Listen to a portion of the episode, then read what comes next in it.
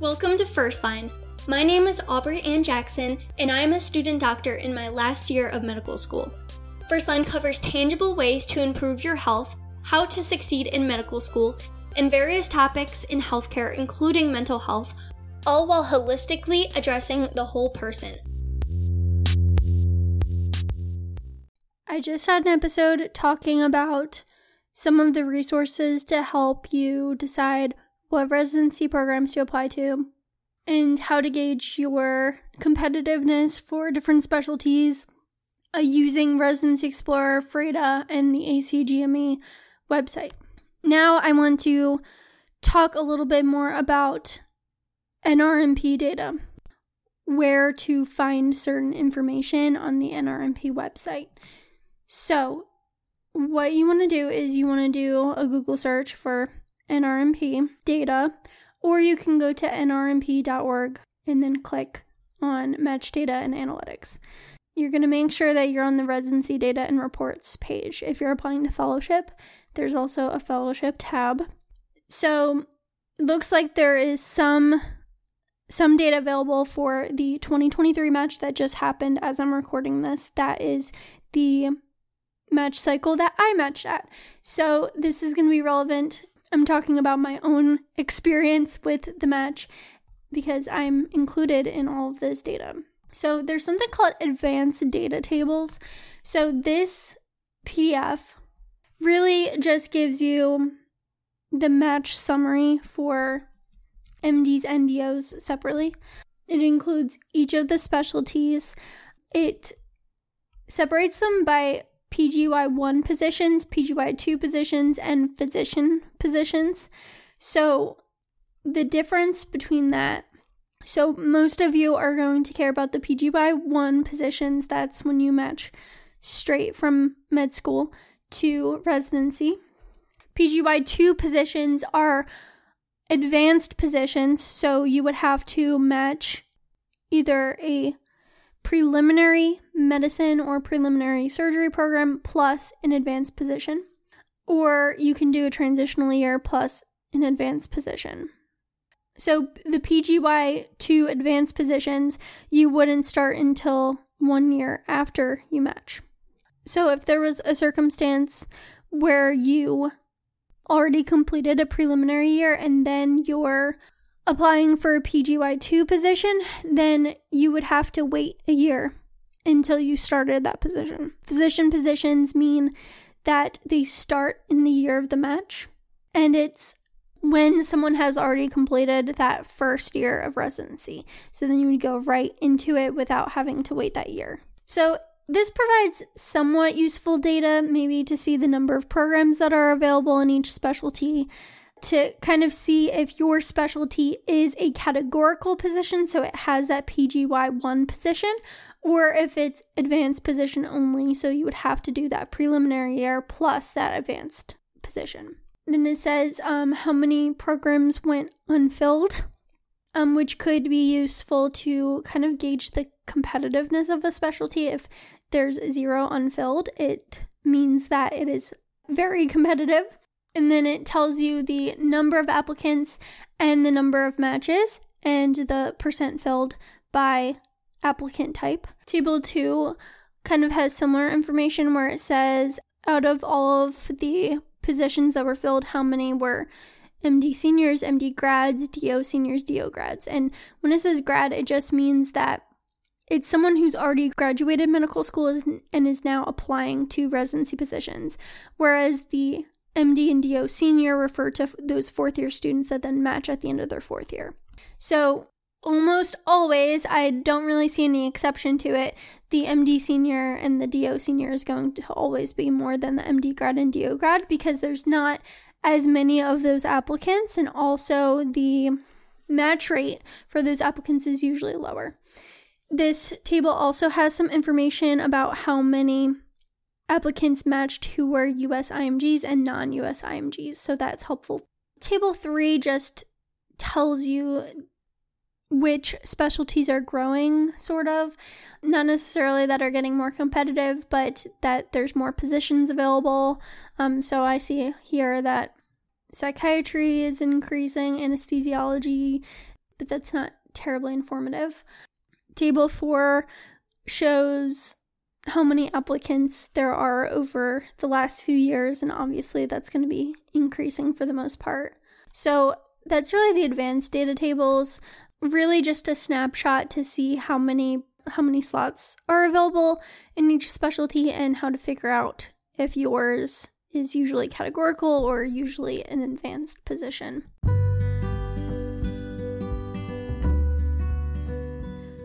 I am now providing personalized assistance specifically to medical students.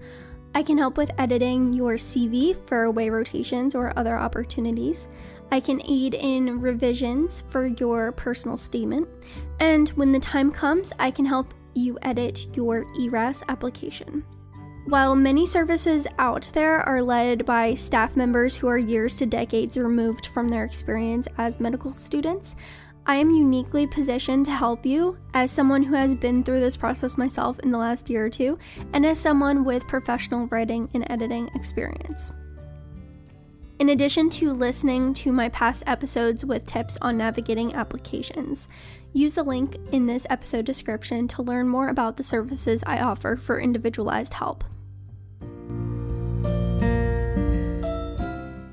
So then there's one called the 2023 Match Results by State Specialty and Applicant Type. You can kind of see a, a snapshot of which specialties are available in each state. It shows you the number of positions, not the number of programs, and it will tell you how many filled. Definitely, if you're um, a DO applicant, it helps to see in, on this page if DOs are matching in that specialty in that state. But otherwise, this uh, data table set is not terribly informative. Then there's program results 2019 to 2023. So this is one that they kind of add to each year. This one is by program. So it's by state and then it's by program. And it tells you how many their quota was, so how many slots they had, and how many applicants they matched. So this is helpful in addition to using the ACGME website. Because the ACGME website is going to have more programs than are listed here, because they'll also have the new programs. But it, it's helpful to see in each state how many programs there are that matched residents in the last year. You can also use this to look as far back as what I'm seeing 2019.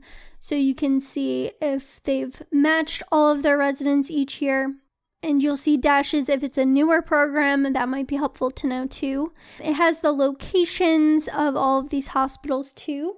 So it helps to collect that location based data for a spreadsheet that you're working on. I found this this pdf to be pretty helpful in kind of gauging a little bit of the competitiveness and then just to keep track of programs and where they're located you can also see pretty clearly in this list, um, especially if you're applying to family medicine, internal medicine, uh, you can see within each institution, you can see what other specialties they have on site. So that really comes in with the unopposed and opposed programs. Maybe as a family medicine resident, you want to be the only residency that's there, the only specialty, so that you can have more of the responsibilities that might be taken from you if you're at an institution that has a lot of other specialties, a lot of other residency programs. Then there is a PDF uh, called Average Length of Rank Order List by Match Status. And this has data from many years, as far back as 2004. So, this is basically just saying this is a short document. It's just saying that programs that filled typically ranked 83 applicants this year.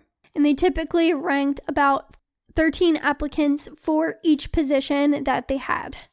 And then for applicants applicants that matched had an average length of about 12 programs.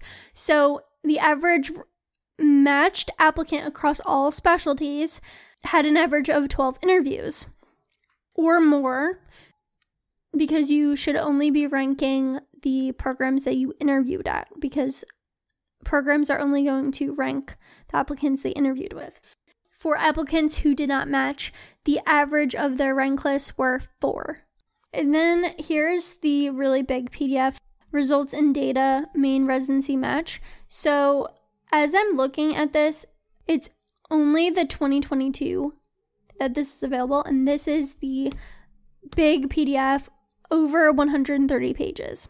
So, a lot of this is just explaining different terminology. There's very similar uh, tables from the first PDF that I talked about. Think they actually take those tables and just insert them here. So, a useful table from this PDF is uh, figure 7. And I don't know if the figure numbers are going to be the same with each year that it comes out because I'm looking at 2022. There's some nice pie charts of match applicants separated from MD seniors and DO seniors and how many of them matched at their first rank, second, third, fourth, and more than fourth. And it shows that for MDs and DOs, the match rank is around 48% for matching at your top choice. And this is across all specialties. So it's probably higher than I would have expected. The second rank for MDs is 16%, DOs is 18%, rounded up to 19. Third rank is about 10% for each. Fourth rank is around 7%, and then more than the fourth rank for MDs is 19%, for DOs is about 16%. So, table 18 on this document is helpful uh, because it shares how many programs participated in SOAP for each of the specialties and how many positions were available in the SOAP, how many of those programs filled in the SOAP, and how many of those positions filled in the SOAP. The main part of this document is the rest of it, which has by state a program name, its location, what specialties they have, and their their quota and their match, as well as their program code. This is useful, sort of like that other document that went state by state, program by program. And it's also useful to see if a specific program is categorical versus advanced. So, if you have to pair it with a preliminary position um, versus one that you can just match straight into, you can use this document to see how many positions were available the year before for a certain program.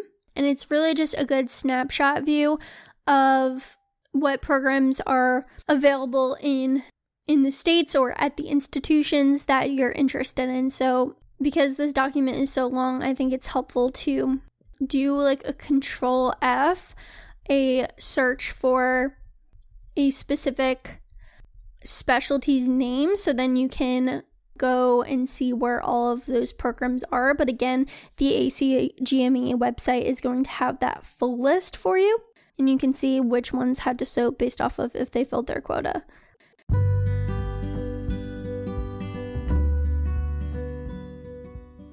This episode of First Line is sponsored by TrueLearn. TrueLearn is an exam prep company best known for their smart banks that turn your weak areas into your strengths. I decided to partner with TrueLearn because it is the only company I trusted for preparation for Comlex Level 1 and Level 2. TrueLearn also has an amazing USMLE Smart Bank. If you are in your third year, TrueLearn also offers smart banks for shelf exams and COMAT shelf exams. Special discount codes can be found in the episode description.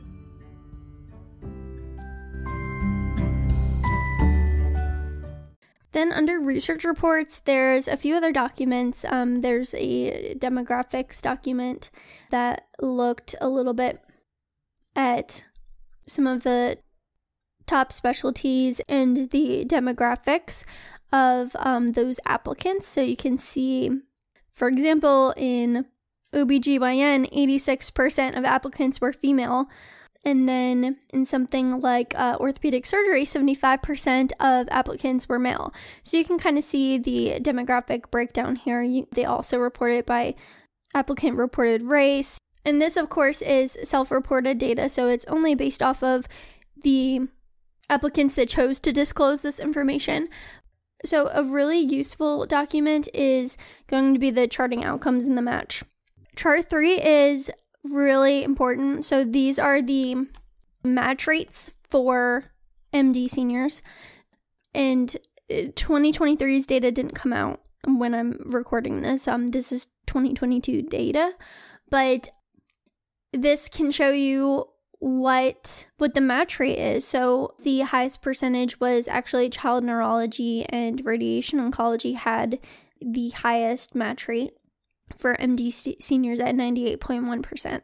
Table 2 is very important. Um, so this is just overall with all specialties, all MD seniors, how many contiguous ranks. So how many typically that means how many interviews that you had and how many programs you ranked did MD seniors who matched have?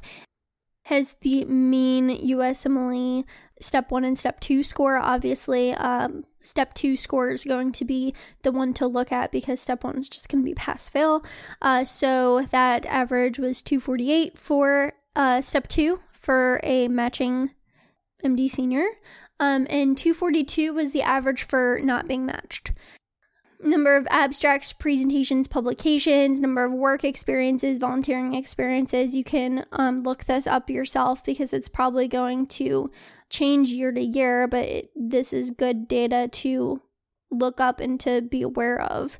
Chart 4 shows the number of ranks by specialty so the the lowest one for this was interventional radiology averaging about 4 and that's probably because there's just not that many programs. And so it's really competitive to get those interviews.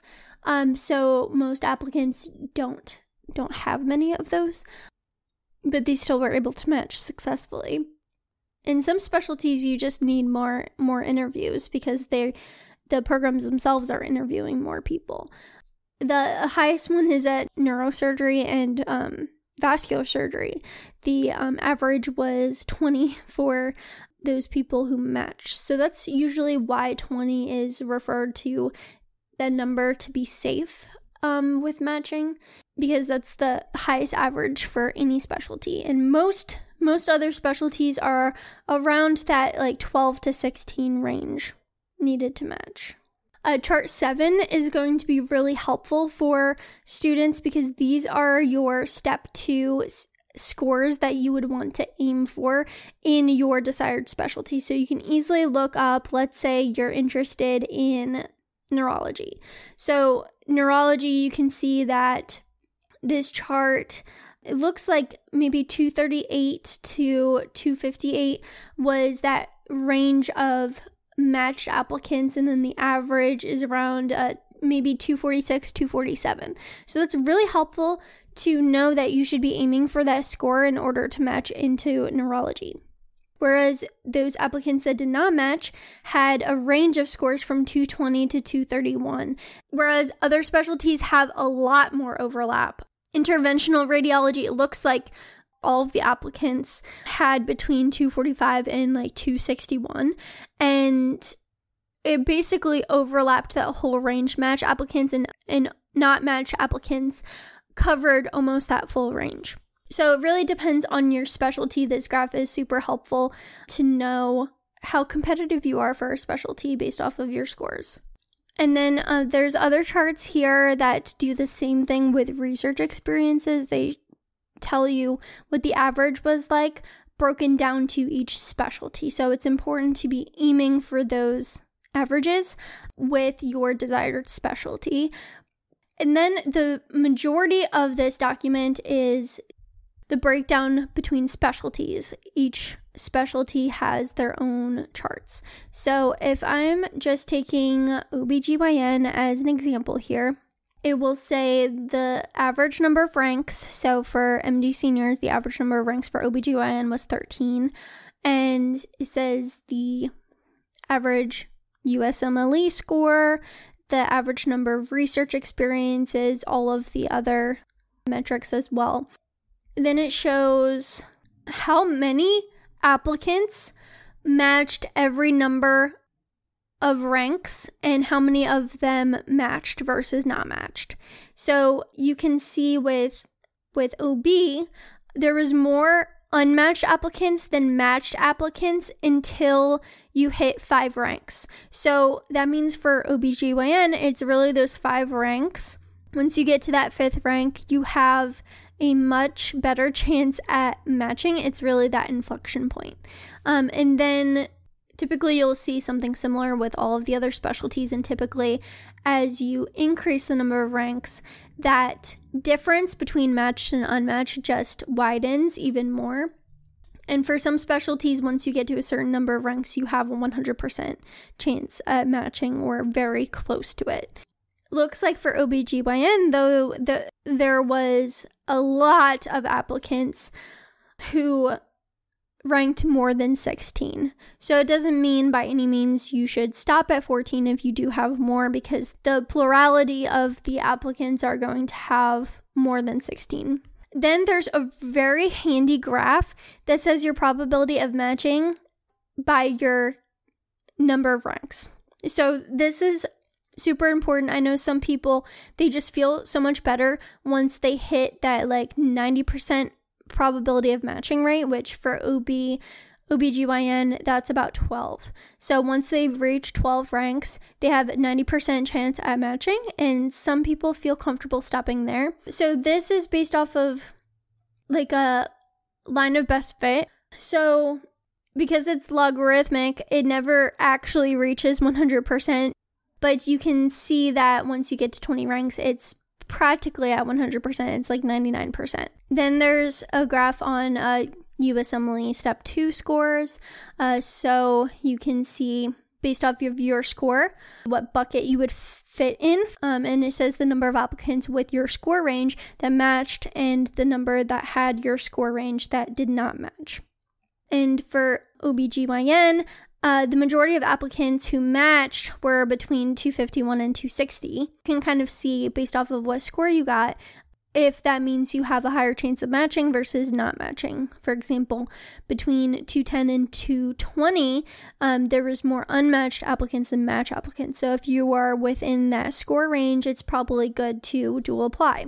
So you can use these charts to inform your decisions on how many programs to apply to based off of how many ranks you want, and then also if you should dual apply and if you're competitive for a given specialty, or maybe you have to think of another specialty that you would enjoy just as much. Then I love this graph for each specialty. It has your I think they only have this for step one score, but I'm hoping that they're going to do this with the step two score as well. Is the probability of matching with a step a specific step one score. So it's a similar type of graph. You'll never reach the 100% chance at matching, but you can see where the inflection point of maybe where your you have a greater than 90% chance at matching based off of your score. once you get a score, you can just take this graph and see where you are and see what your probability of matching is. And if you're not comfortable with that, then maybe you have to apply to more programs to increase your chances, or maybe you have to dual apply. Then there's a lot more graphs with very similar, like saying how many work experiences and how many volunteering experiences. And I'm very curious to see how the new changes to ERAS will affect how this data is reported. And please note that there's also charting outcomes in the match for senior students at USDO medical schools. And all of that data reports for USMLE scores and COMLEX scores because many DO students take both.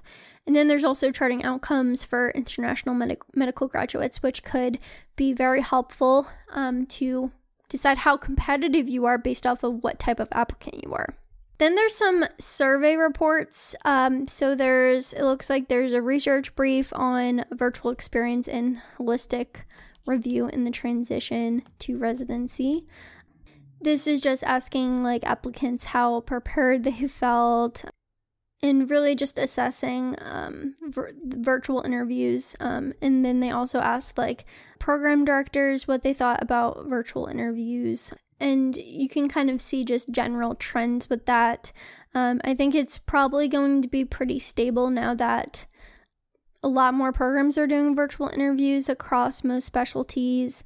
So you can look at that if you're more interested in how virtual interviews change things. Then there's a program director survey that the NRMP does. This is a very lengthy document. I think the all specialties graphs probably aren't aren't very informative because I think a lot of this depends on your specialty. It will give you the average number of applications that each program receives, the average number of applications that are rejected based off of standardized standardized processes, the number of applications that receive holistic review, which is the vast majority of them, the number of interviews that are actually sent, and the number of applicants that are actually ranked. Then it says like trends in how many um, interviews are sent out and how how many applicants are being ranked. And there's also some charts uh, saying like the percentage of programs that require certain scores, or if they just prefer certain scores, or if they just require a pass only. This is um, helpful to see if that specialty conducts interviews virtually or if some of them are in person. Then there's some charts on what holistic review really means to certain programs and what kind of factors they see as important. So there's that kind of data for all of the specialties. Lastly, there is a an NRMP applicant survey, uh, which is less informative than figuring out what program directors want. But it can be helpful to look at what applicants are looking at as important after the fact. So, looking at goodness of fit and the interview day experience. They do break it down by specialty as well. So, if I'm just going to interventional radiology. Um, it breaks it down with what interventional radiology applicants thought were most important when ranking programs, when interviewing. Then it says the median number of applications submitted, which I think this is useful to know because this isn't going to change drastically year to year. It helps to know, okay, most most applicants are going to apply for interventional radiology. It's about 62 for MD seniors, it's 52. For DO applicants, 62. And IMGs, 42. So, you know, if I'm an IMG applicant, I probably want to at least apply to 42 programs. Of course, if everyone's doing that, then the averages are going to go up every year, but uh, it really is also based off of how competitive you are as an applicant. So you can use a combination of a lot of these different uh, charts and data to your advantage to decide how competitive you are and then compared to the average applicant, how many do I need to apply to? So I think that's the biggest takeaway from this document. I know that was a lot, but I hope that this episode helped to helped you to know where to look for certain things. And I kind of talked about what I thought was helpful. So, again, this is really just using the data to your advantage to help you decide if you need to dual apply, how many programs you need to apply to, how many interviews you should take, how many programs to rank, whether you should even apply to your chosen specialty based off of your step 2 score. Things like that. And again, everything that I've I've said is everything that was on the website as of May 2023. I know that year to year they publish the same sort of data typically. What they include in the surveys are going to differ a little bit. But typically, things that they're going to be reporting on is going to be pretty standard. They might drift away from the number of volunteering experiences, number of work experiences, and probably a little bit more focus on that step two score and that level two score. But I'm curious to see what other kinds of outcomes they might might chart in order to help applicants decide on their competitiveness for programs, especially since it looks like it's going to be a little bit more quality over quantity in the years to come. You can follow First Line on Instagram at First Line Podcast or on Facebook, facebook.com slash First Line Podcast. Stay tuned for a new episode every Monday.